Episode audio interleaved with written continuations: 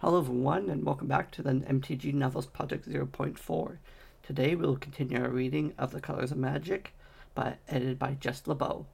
But first, I want to give out a shout out to Coach at the Card Bazaar for the inspiration and the ideas. Please check out the comments for links to his uh, first three novels he has done and his YouTube channel. I also want to give the full disclosure that I've had a speech impediment early in life, which I've tried my best to overcome. Also, apologize if you find my voice nasally or otherwise dislike it. I'm trying my best to provide you with the best content I'm able to provide.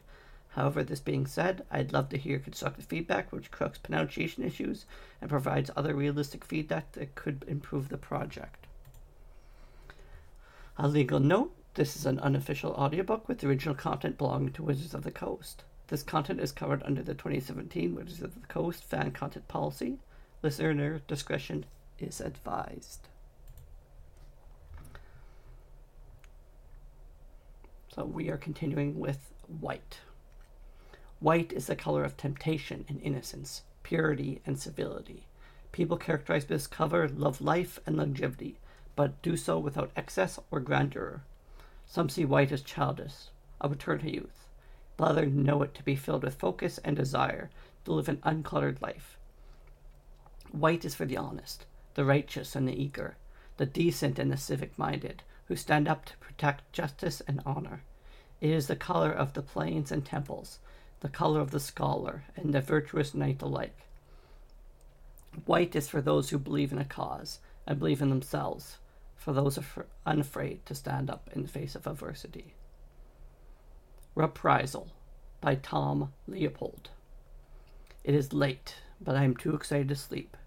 A young man like myself, with no little experience, rarely gets such an opportunity, but I am determined to make them proud. I am determined to save my nation honorably, and there's no telling where it might lead. From the Journal of Finroy of Tariel. I grew up in a tiny village of Tariel, some 80 miles outside Jornstad, the seat of power of eastern Kel- Kelsdor. Although Tariel was a small town, it was located along a major trade route. It was constantly busy, caravans and travelers arriving at all hours of the day, soldiers and diplomats faithfully executing the orders of the king, and merchants offering their wares to those who passed through. My uncle was one such merchant. He was a successful jeweler and a man of deep wisdom. When my parents succumbed to the plague, it was he who took me in and raised me as his son. He taught me to think critically, and he taught me his trade. We both knew I was destined to be a jeweler. I wanted to be a historian, and my uncle graciously agreed to provide financial support. So the day after my 18th birthday, I left for Jornstad to pursue my studies at the Institute of Higher Learning. Although I was anxious to leave home, I did not relish the journey. By law, we were required to travel under an armed escort. Dangerous creatures of both the two legged and four legged variety roamed the wilderness. The Dominarian landscape had been changed forever by the Brothers' War. The fury unleashed by Urza, Urza and Mishra has caused massive climate shift from which the land had still not recovered. The apocalyptic war ravaged the whole world, bringing with it colder weather and upsetting nature's balance. The lower temperatures caused terrible food shortages, and the creatures that did not die outright became more aggressive hunters. Some of the larger ones were notorious for harassing travelers. Giant insects, dog headed serpents, beasts of every ilk roamed the wildlands. Of these, the most feared were the worms, massive creatures that slithered along the ground, similar in every respect to the dragon cousins, but without wings or legs. One in particular was said to plague the city of Jornstad. Indeed, the locals had named it Rindal. He was enormous even for a scaled worm, with sparkling orange eyes and the scales of a thousand battles, or so I was told. Many a merchant's caravan was lost on the road between Tariel and Jornstad. I do not know how many went down to Rundle's wicked claws, but survivors told frightening tales. They told of a matched creature as stealthy as a shadow that lurked just beyond the torchlight and waited for the proper moment to strike. The beast was said to possess an unusual intelligence, and perhaps that was the most frightening thought of all. Few people ventured outside town after dark. Thankfully, my little party did not encounter any such horrors. There are no fantastic two headed creatures or winged predators. The true wonders awaited me in Jornstad. I was used to the hustle and bustle of a busy town, but George stag- staggered my senses. During the day, it was a swirl of color and sounded like a perpetual carnival. Merchant and passenger caravans constantly came and went through the city's sturdy gates. The main avenue was adorned with towering poplar trees and colorful banners, and it ran through the well kept gardens known as Rothschild Park. An exquisite marbled fountain adorned Rothschild's Park, where two stone lions wrestled in the splashing water. In the summer, short as it was, the park was alive with the buzzing of insects and flowers of a thousand hues. Magicians and theatrical performers sometimes offered free shows where crowds could enjoy a brief respite from the chill. When the colder months came and the trees had lost their leaves, the gardens were no less enchanting. The stillness wove a different kind of magic. It was a world of mute snows, punctuated only by the laughter of children, building snowmen and throwing snowballs at each other. Beyond the gardens was the hall of activity in Jornstad. Shops, pubs, and meeting houses lined both the sides of the street. Tobacconists mingled with the wizards, beggars, and sculptors.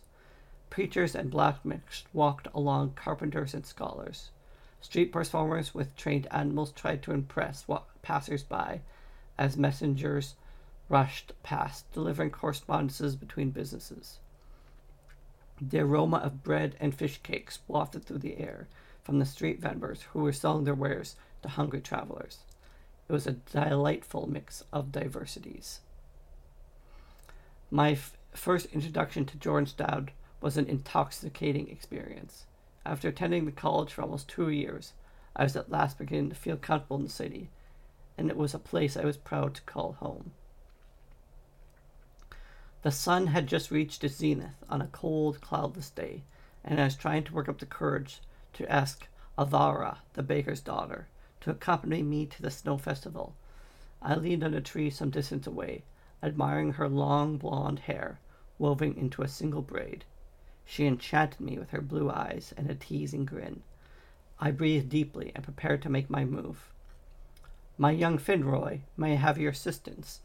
A familiar voice called behind me. I turned to see the schoolmaster, Jared, a warm and affectionate man in his late fifties, with hair as white as his smile. He was kind to everyone, and I was his favorite. Rumor among the boys was that he was quite a war in his day, but I never really could believe it. His unassuming way made him an instant friend to one and all, and he seemed to know everyone in town. What is it? I asked. He breathed deeply, sharing the movement, I think. Duke Devereux approached me this morning about finding a young man from the school for a special job in the royal court. I thought I might know someone from among the boys ready for such a challenge. It would have to be a bright boy, with a sense of adventure, able to think quickly on his feet. I shrugged, deeply disappointed. Had I even been considered? I'm not sure, sir, I answered. Thaddeus? Or Shabu, maybe? They're quite smart. A smile broke across his withered features. I recommended you, he said after a brief pause, shaking my hands. Congratulations, Finroy. The job is yours if you want it. After a stunned silence, I gained my composure. In my excitement, I almost forgot to ask, What is this job exactly? Well, Duke Devereux didn't say. He's a very powerful man, and if he said it was an important job, you can bet it's the opportunity of a lifetime. He said you may even have a chance to work under Lord Rothschild himself. Lord Rothschild. The region had many good years under his reign. Farmers and merchants alike prospered under his rule. Men idolized him. Ladies swooned for him. Every child emulated him. Peace with Balduvia, uneasy as it was, had begun to take root. Food was plentiful, everything was going well, and Lord Rothschild got all the credit. During the fifth year of his reign, a popular movement began to immortalize his likeness on the currency. Everything was paid for in Rothies, which bore the inscription Lord Rothschild, will of iron, tongue of silver, heart of gold. Rich traders donated money to erect larger than life statues of him in town squares. Competition broke out, as each wanted to be the sponsor of the largest and most beautiful statue. His face was everywhere. Working for Lord Rothschild would be an amazing experience. Shoulder to shoulder with one of the greatest leaders alive. I could study his every move and see what made him shine. I was enormously flattered that Jared would recommend me for such important work. Of course, I would seize the opportunity. If I taken the position, would leave meeting the college, and my studies were not yet complete. All would be the best, I thought, but because they did not teach what I wanted to learn the most. I was no wizard, but I was seeking to understand the meaning of white magic and the significance it had for all Kjeldorians. I knew only that it was our history, our present, and our future. I got no sleep that night. The thought of meeting Lord Rothschild the next day had my mind racing in a million directions. The dormitory seemed too quiet. There was none of the usual shenanigans of the boys sneaking out after dark, playing cards or dice by candlelight. I wished there was something to distract me, but it seemed to me, it seemed to be just me and the night. The next day I woke early, donning my finest railments, and made my way to the palace. A gate guard ushered me to sit inside the sitting chamber where I was to be interviewed. We made our way through the stone corridors to the lighted doorway.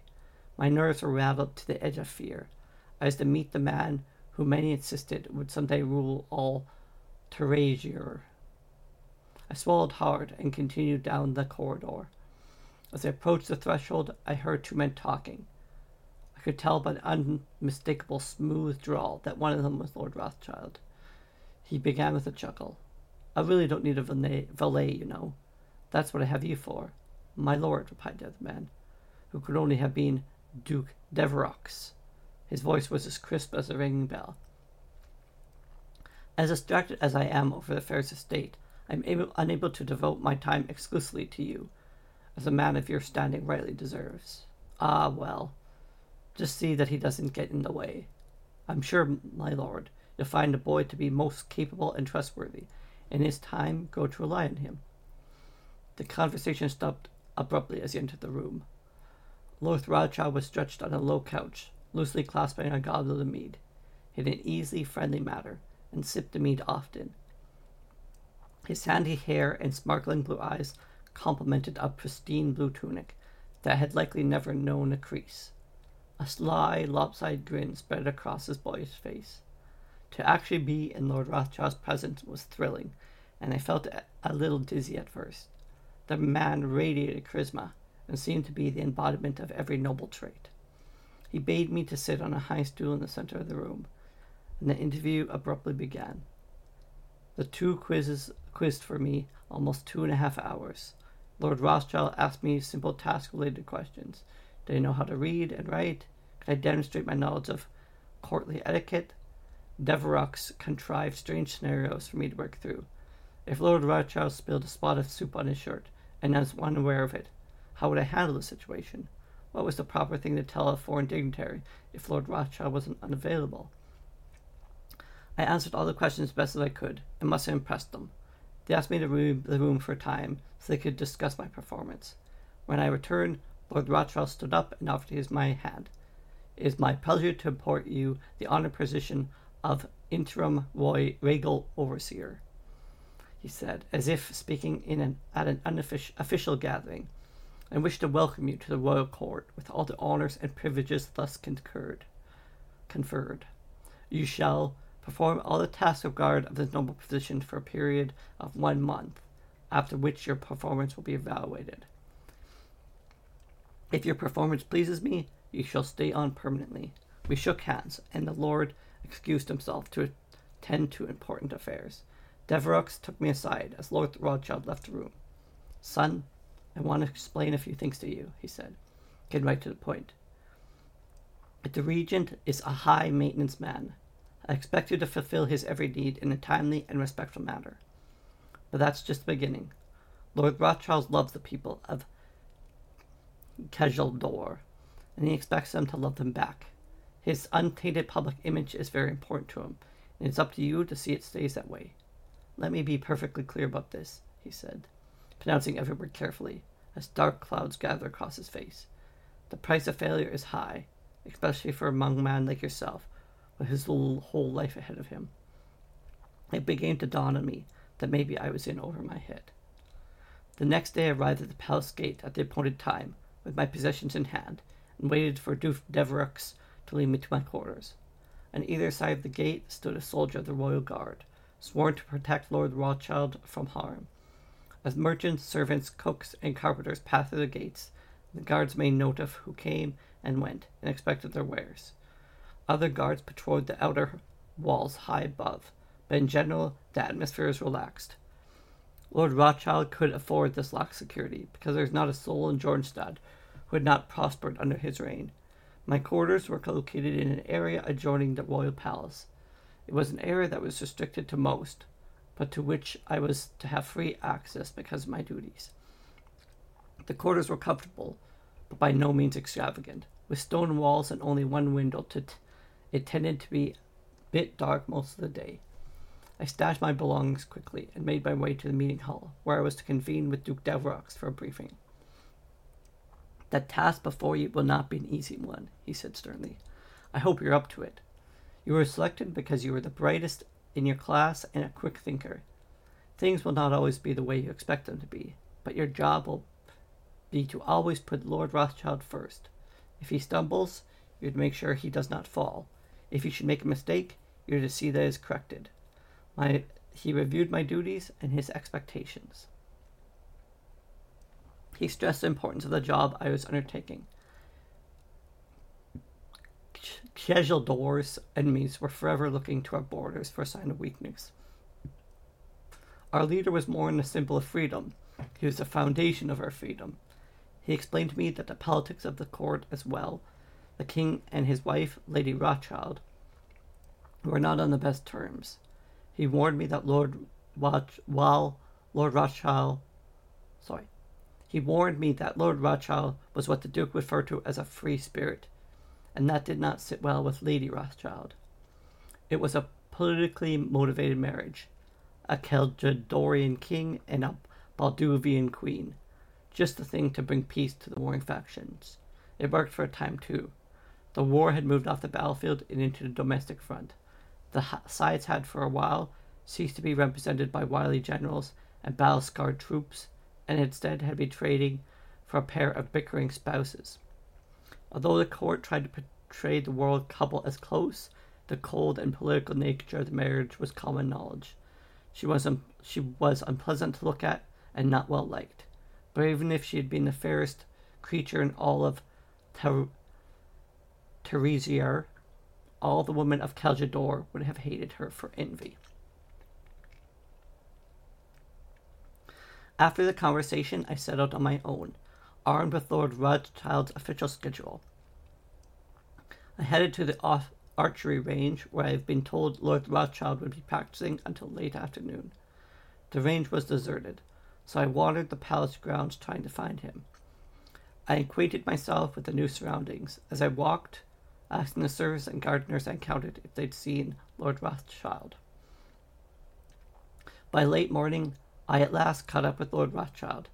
He was sitting on a box in a royal distillery, sampling the various spirits. He noticed me immediately. Come hither, young Finroy, he called. Sit with me and share the solace of a smooth port wine.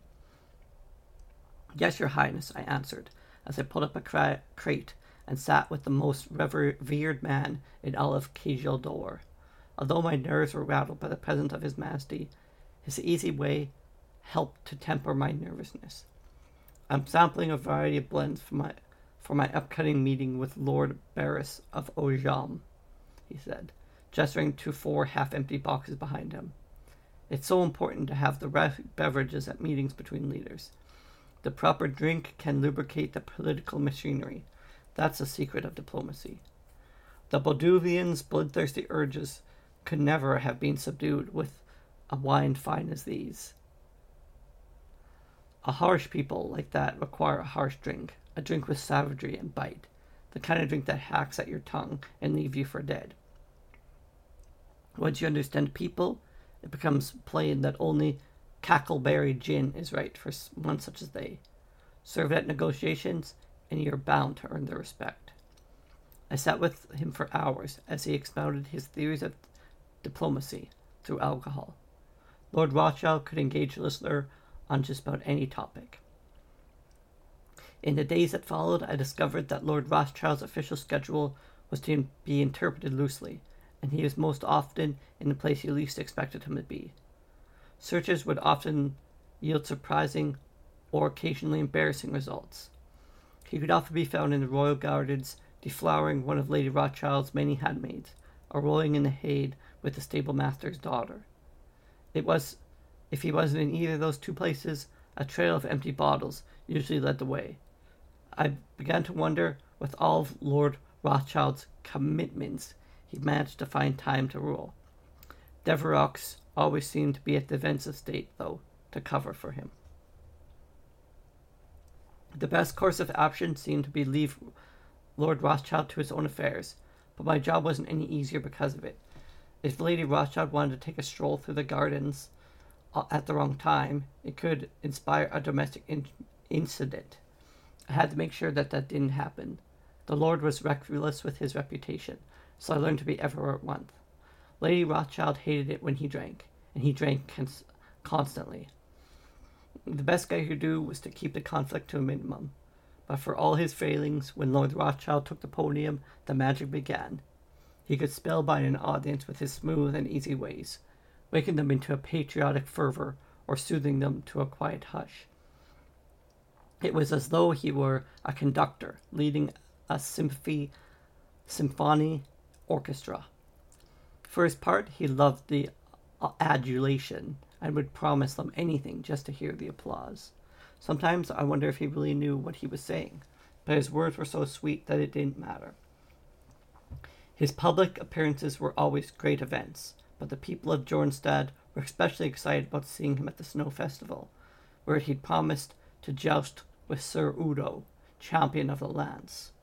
Devereux informed me that there are big plans for Sir Udo. He was assigned a regional governorship, or diplomatic position. Devereux and Lord Rothschild wanted to bolster Udo's popularity, and what better way than public association with the most popular figure in the land? It was his concern for how the masses felt that kept our nation strong and stable, said Devereux. The contest was to be the following day, so after my usual duties were completed, I headed to the armory to polish Lord Rothschild's armor. I stepped into the room where few were allowed to go, and set down the cloth and bottle of whale oil I brought with me. I took a moment to gaze upon the contents of the royal armory. I had never seen so many weapons in my life. Rows around rows of pikes, halberds, hammers, and swords. Every sort of ranged weapon was there, from fine elven bows and javelins to ordinary slings and armor of every sort. Some of it was comprised of tiny links, looking almost like wool sweaters, other were plates with great sheets of overlapping metal.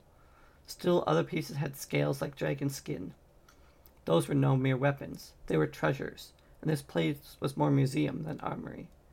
Draped over a mannequin in the corner, center of the room was a breastplate and helmet, the armor that would protect Lord Rothschild from Sir Udo's ferocious lance. On its front, inlaid in gold and silver, was a stylized picture of a lion, mouth open in mid roar, paws raised and ready to strike.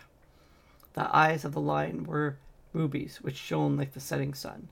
Its claws were of inlaid ivory and lapis lazuli. A high crested helmet sat atop the breastplate. It was plated in gold and bold an intricate flower of pattern. Around the sturdy visor, where there should have been blossoms, the artisan who fashioned the helmet had instead set a variety, of various precious and semi precious stone. The crest was adorned with a huge red feathers that, that were not from any bird I've ever seen. The helmet's metal surface was unmarred by even the tiniest scratch. I wonder if it had even been worn. Most kings would be satisfied if their armors were the, their entire treasure trove. The workmanship was exquisite, with a level of detail that only magic could produce. I didn't know how Lord Rothschild had acquired the breastplate, but it was I was pretty sure it wasn't made locally. For two almost two hours I polished the armor. When I was done, my arms ached and my back hurt, but the outer shone like the moon on a clear night. Looking at it, I could see my reflection clearer than in a mountain lake.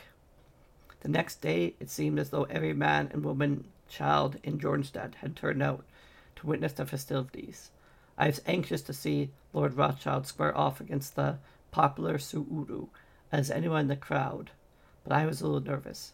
I made my way past the concessionaires, staggering under weight of Lord Rothschild's armor, which I brought in a canvas sack. It was a little too warm for a snow festival, but everybody seemed to enjoy the chance to set aside their work and socialize. Children tug on their parents' clothing, coaxing them to buy a sugar stick or a rag doll.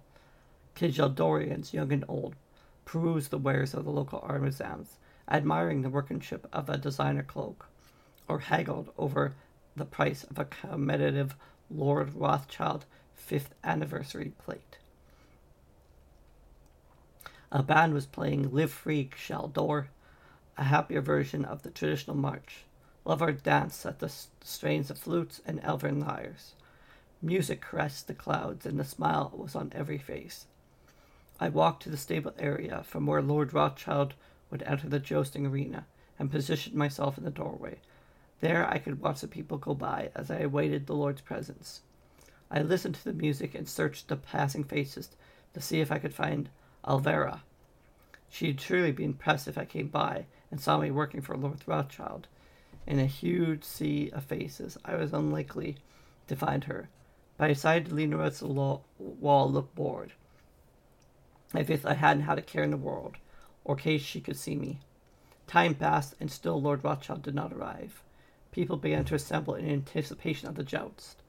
A harlequin dressed in red and white taunted passersby in a playful fashion. He imitated their mannerisms through a dancing puppet. The creature almost seemed to have a life of its own, its strings the only giveaway.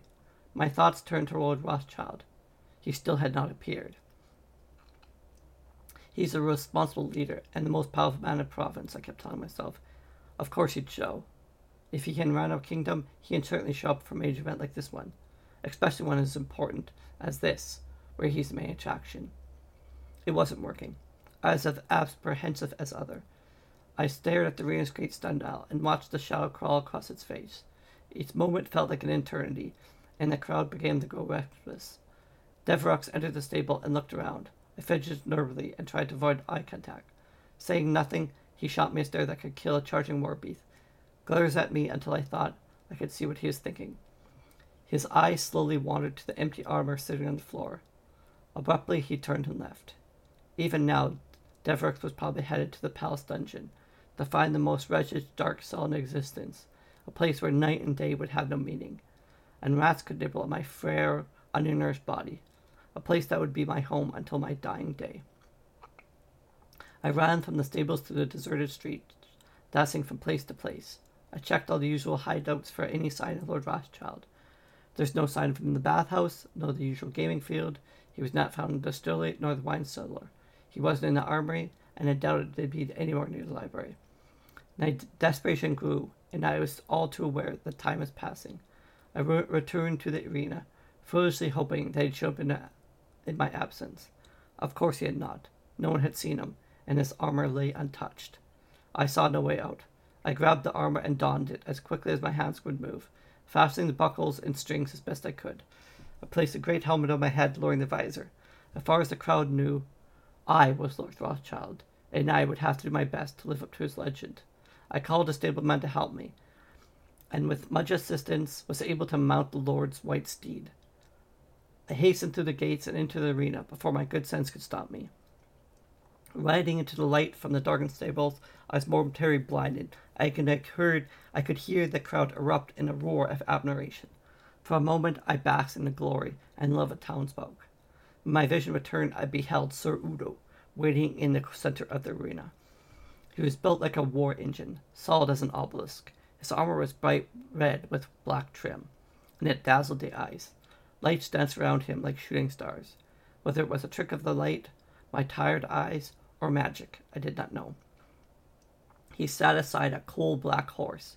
The stout beast's ebony hooves pawed at the dirt, and it impatiently dipped its head. The creature seemed barely able to restrain itself, so anxious it was for the crash of steel and the smell of dust and blood. A stable hand passed me the banner of Kjeldor and lifted it up. I rode around the arena three times, as was the custom. Ladies threw flowers on the field and children waved.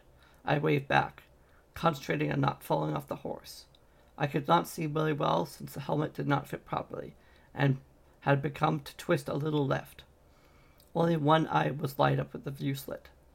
The cr- crowd's admiration was enjoyable, but the deception er- unnerved me. I was anxious to be done with it. I guided the horse to the far end of a long wooden fence and turned to face my opponent. Sir Udo waited with a cool reserve, confident in his ability. I swallowed hard, dug my heels hard to my mount. In a flash, I was off, the king's mighty steed rippling beneath me, gathering speed as I galloped toward the knight. My balance of was precarious, having been jarred by the horse's quick start, and held on both hands. My lax, my lance tugged limply under my arm. The distance closed in a hurry, in fact, far faster than I anticipated, and I was unable to lift my weapon very far before Udo's first lance struck me square in the chest. The world receded as I flew back like a puppet on a string. Everything seemed so sudden. Sorry, Everything seemed to suddenly get very quiet, except for the screaming pain in my chest. I would have screamed too, except I couldn't breathe. It was as though a woolly mammoth were standing on my lungs while a fire burned inside. When breath at last came, I was only able to pant in quiet, shallow gulps. Each introduced me to a new world of pain. I looked around to see knights and squires rushing to my aid. Gathering my wits, I staggered to my feet and waved them off lest they remove my helmet and reveal my deception to all assembled there. I wobbled to the edge of the arena, desperately trying to look unwounded. I think some of the knights helped me as Devras came forth to meet me, flanked by the royal guard. He dismissed the knights who were helping me, and I lost my t- tenuous grip on consciousness. Angels swam in the aether, singing the most beautiful melodies I've ever heard. Millions of blue and green bubbles, glowing with inner light, washed across my body like fireflies in a sea of liquid diamond. The angel song faded slowly, and a dull, thumping pain ushered me back to consciousness. I woke under the ministrations of Ariel, Ariel, the royal herbalist, a woman in her early thirties. She had dark flowing hair and kind eyes. She wore a loose white blouse and a featureless coin dangled from a gold chain around her neck. I stared at the coin and realized my eyes were still too blurred to discern any details. A steady buzzing hummed in my ears. Ariel knows I was awake. How do you feel? she asked. I don't know. I do seem to be in one piece. So what happened to you? she asked as she applied a magic elixir to my wound. Um, a hunting accident, I replied, still too groggy to make up a decent lie. She smiled. A hunting accident. I was, uh, kicked by a horse, she continued. She continued to smile. Have you heard about the terrible blow Lord, Lord Rothschild sustained while jousting? Indeed, I said. How did he fail? He'll be fine, she laughed. Bit by bit, Ariel reconstructed me. As she wove spells and mixed potions, we talked. She told me the people of Jornstad were disappointed at Lord Rothschild's loss to Sir Udo, but were already making up excuses for the champion's defeat.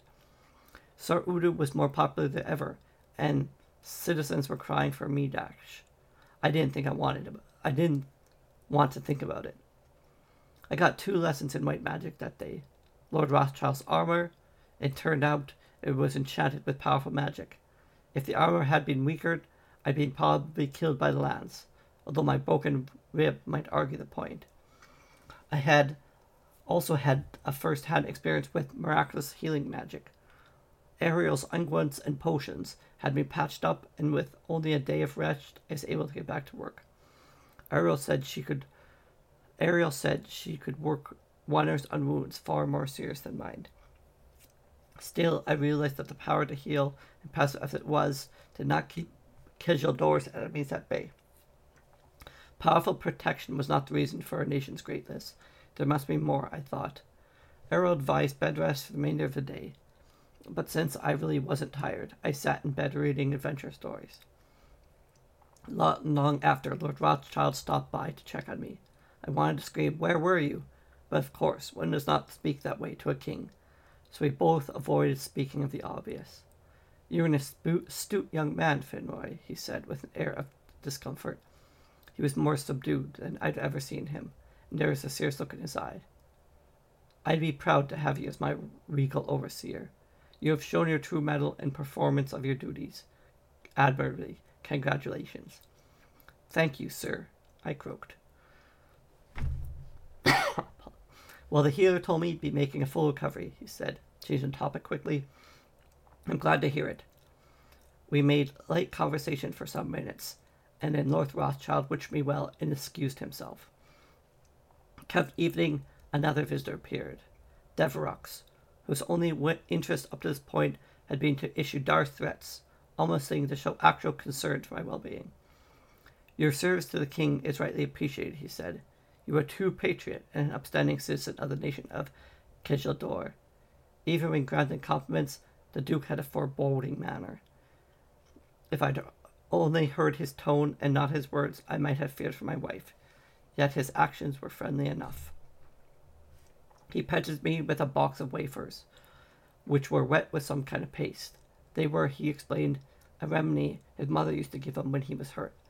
The thought of Duke Devereux having a mother was enough to make me smile. I sampled one, and it was the most wretched, putrid concoction I'd ever tasted. Despite an almost overwhelming urge to spit out the pastry wafers, I choked them down one by one. This was the first genuine kindness I'd been shown by this man, and I certainly wasn't inst- going to insult him or his mother. I wondered why Forkwest's remedies were always so unpleasant. We talked, and his candor was unusual. He told me that Lord Rothschild's father had died in a sporting accident when Lord Rothschild was only six. His mother had taken the following year by consumption. The young Lord Rothschild had grown up without any guidance, the ad- adults in his life caring, catering to every whim of the little prince. The Lord had developed a pattern of irresponsible behavior that could have been his undoing. His saving graces were twofold. He knew how to surround himself with very careful advisers and assistants, and he had a charming personality and a gift for leadership. Devereux offered some very useful advice as well. He told me to places to look for Lord Rothschild at different times of the day if he wasn't where he was supposed to be. They were, of course, by no means certain, but hopefully they'd be a template I could use to avoid for future tests of my jousting skills. Finally, he turned to go. When he reached the door, he said one last thing. You're an ambitious young lad. You could do well for yourself in this court. After my brief period of recuperance, I once again resumed my duties. My hands were full with Lord Rothschild's social and diplomatic characters, and in addition, he was scheduled to speak to people in the fortnight. When the time came, I attended the event, which was rife with ceremony. He stood up to speak from his balcony, looking every bit like a man in his element. His voice boomed across the crowd, and it swayed like a cobra to his seductive thrall. The might of Kjeldor shall echo in the Balduvian halls. I shall blow across the frozen forts of Fyndhorn like a blizzard. It shall lurk in the darkness, wrapping itself around the throat of the cowardly Lim-Dûl. The foes of Kjeldor will scatter like the chaff on the wind before invincible armies. In a symbolic gesture of Kjeldor's greatness on the morrow, I shall venture into the heart of the forest to slay the vile scaled worm Rindle. Its head will grace the town square for all to see an icon of Kjeldorian pride. The throng went wild. Is there no limit to his greatness? They murmured. Kjeldor is truly the mightiest nation Therese Air has ever seen. After this speech, my apprehension grew. So far, Lord Rothschild didn't seem to have a very good track record of correspondences between word and deed, and I was the only one who had to live up to his promises. My spirits were somewhat assuaged when I accompanied him to practice his fighting skills later in the day. How would you kill the creature, Your Majesty? I asked as we rode to the training grounds. Through cunning and guile, he answered. It will take a minimum of well placed blows to fell the beast. Perhaps you can pacify him with cackleberry gin, I wanted to say. You worry too much, Finroy. I think because you don't drink enough. Or perhaps I should send you a girl to your quarters to ease your mind. I was only trying to be practical, sir. After securing our horses, we assembled on the grounds with some of the finest warriors in the land. Each demonstrated his or her technique to Rothschild while I held the weapons. The first lesson was in swordsmanship. Straw targets were placed at intervals around the course, and Lord Rothschild was required to demonstrate the ability he learned in each one.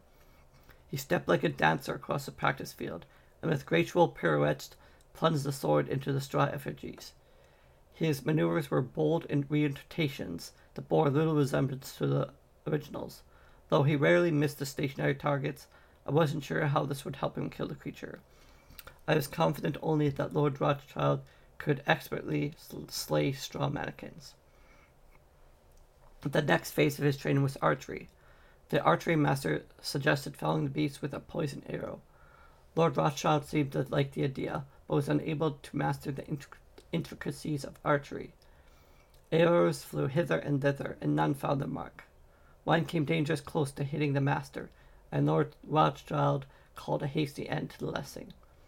I spent the rest of the day watching him wrestle with pikes and halberd, axes and slings. In the end, I'm not sure that any real progress was made, but Lord Rothschild seemed very proud of himself, so of course we all congratulated him.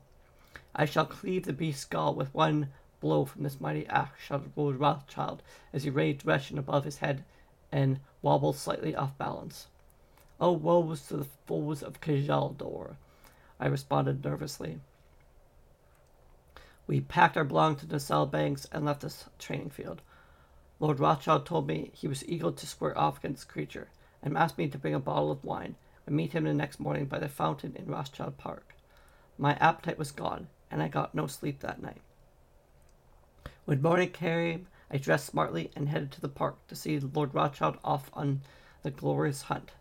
I stopped to buy the wine from Jorgensen, the stuttering priest, and was off on my way by the time the sun had risen. I arrived half an hour early and waited impatiently. I could not help but think of the glory this deed would bring to Kjeldor, and how the Balduvians would tremble when they heard. And then again, there was an outcome I hadn't considered.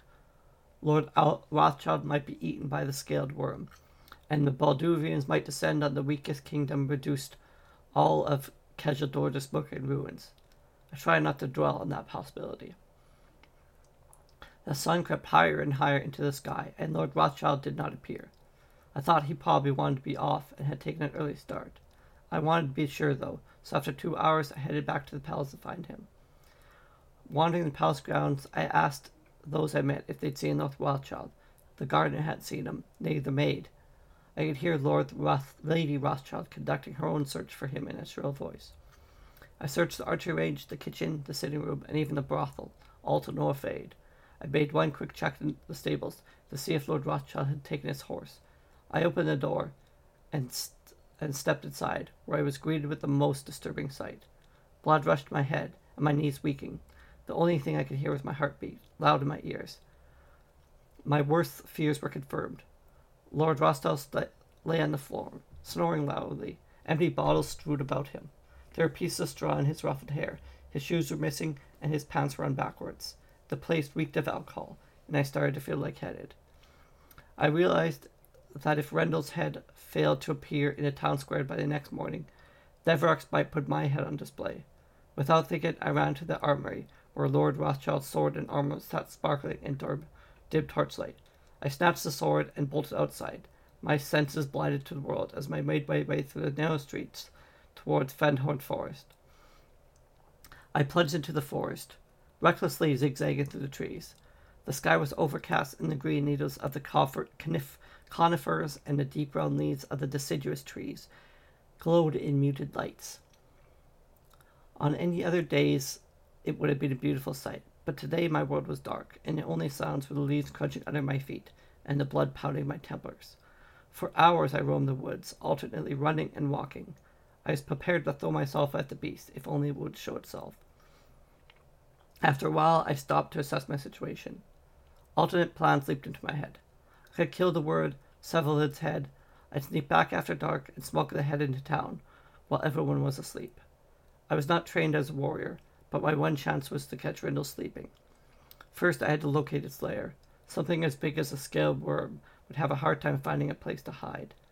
But as soon as I discovered, but I soon discovered Fyndhorn Forest was a big place. I searched for places I thought the creature might hide. It would have a big, it would have a big pile of leaves or a cave. I came across no cave. There were dead trees and rocks, but no scaled worm lurked behind them. I walked around in a daze, fueled by hope. Hope of what? I wasn't sure. Did I really want to find this creature?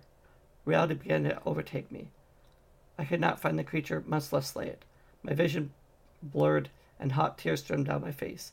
Frustrated, I dropped the sword and collapsed amongst the leaves. The cold numbed my hands, but I didn't care. I wished the icy chill would overcome me and rid me of my troubles. I lay there not moving as the wind whipped about me. I wonder how I managed to get myself into such a hopeless situation. I bemoaned my fate and cursed the gods and my foolishness. I don't know how long I lay there among the leaves, but it soon became apparent to me that the cold was not going to kill me. I was going to have to face my plight. I rose, picked up the sword, barely barely able to hold it in my frozen fingers. Dark shadows had begun to engulf the forest. A light snow started to fall. Strange sound echoes about me, like a call to dinner for all the creatures of the woods. I realized that I had a ferocious hunger. I had not eaten since the previous day. Without light, without light, my chances to kill Rindle were nil, and my chance of getting killed were almost certain. I hurried back in the direction of town. I'd never been this deep into the woods before. The cold air stung my lungs, and my chest ached where the lance of Sir Udo had injured me. The trees seemed to take on a leathery skin and reached out to touch me. Every mound of moss began to look like the scale wormed. Everything started to look at the same in the fading light, and an endless parade of trees streamed by me. I maintained my focus and continued towards home. I made it back relatively quickly. To accurate, I tore up the miles like a wild buffalo, Soon I could feel the warm embrace of Jornstad and see the dwellings in the distance. As I reached the edge of town, I walked past some outlying homes. I hung my head. My body was weak and my joints ached. I was disgraced and beating. I had failed Lothe Rothschild and perhaps set the stage for the downfall of Kjeldor. A great crashing noise from behind jarred my thoughts. I heard a terrible splintering and ripping of wood and foliage. It was as though a hundred bolts of lightning struck the same spot in the same instant. I spun around to see a medium sized tree reduced to kindling. Above the debris towered the wicked Rindle, even more impressive in reality than I'd been in my nightmare. His head was sleek and dragon-like. His blue scales glistened in the falling snow. A massive creature's eyes were pinpoints of flowering orange and spoke volumes about his ferocity. He looked me right in the eyes. The hunter had become the hunted. I dropped the sword and took an instinctive step backwards. The huge beast opened his jaws and let a fierce roar that shook the firmament. His whip tail whipped towards me, advancing like a snake tearing through the underbrush, and so enormous it took two full seconds to reach the spot where I stood. I struck my leg it struck my leg, shattered my right thigh, and lifted me off my feet in a short and painful flight. My fall was broken by a dense thicket. Thorns tore at my skin as I hurried, trying to crawl to safety. Turning toward the village, I beheld a welcome sight. Allured by the noise, townsmen were pouring into the streets, rushing to my aid. Some had swords, some had bows, but most bore the tools of the trade, or whatever else they could turn to weapon.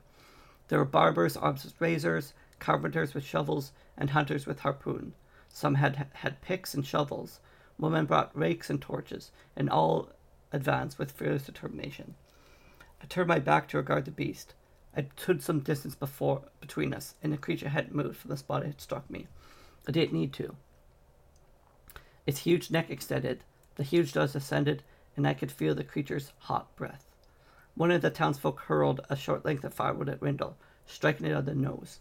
The beast instantly closed his mouth and recoiled with a look of incredulity. The log could not possibly done any damage to such a massive creature, but the beast was stunned that tiny brave such as this would dare to fight back. Taking advantage of the creature's hesitation, the villagers surrounded the worm. With each passing moment, more people rushed to the scene to help. Town guardsmen fired arrows into the worm's thick hide. One woman tried to sow salt in his eyes. Children threw stones from a distance. The creature was confused, like a spider being swamped by a thousand ants. There's nothing it could do. It advanced a few yards in one direction, stopped, and changed course. The villagers fought more bravely than a well trained army. They fought like people defending their homes. The worm thrashed about, spending more time defending itself than advancing on the town. The makeshift battalion continued its frenzied assault until Worm gave up. The creature turned and tore off into the woods, knocking down trees and turning over large rocks in its path. They say the brave citizens looked at one another in quiet disbelief. None could have dared believe they could defeat a creature so dangerous. Yet by standing together, they accomplished what none could have done individually. Some were overcome by relief and odds. Others moved quickly to tend to the injured, who, along with myself, were taken to the healer. Miraculously, no one was killed. That night, a celebration began that lasted five days. Wine flowed freely, and songs were sung to the glory of Kjeldor. Poets composed epic poems co- commensurating the events, and artisans carved statues and painted life-size frescoes. The people of Jornstad marveled at the wisdom of Lord Rothschild, who through confrontation with the worm had taught them how to trust in themselves. He was hailed as the hero of the day. So that has been our last story within White. Um, so I'm just getting back to the name. I believe it was called Reprisal.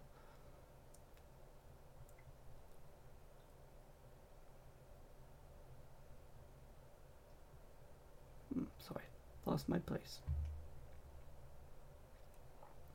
Yes, Reprisal by Tom Leupold. Thank you for listening.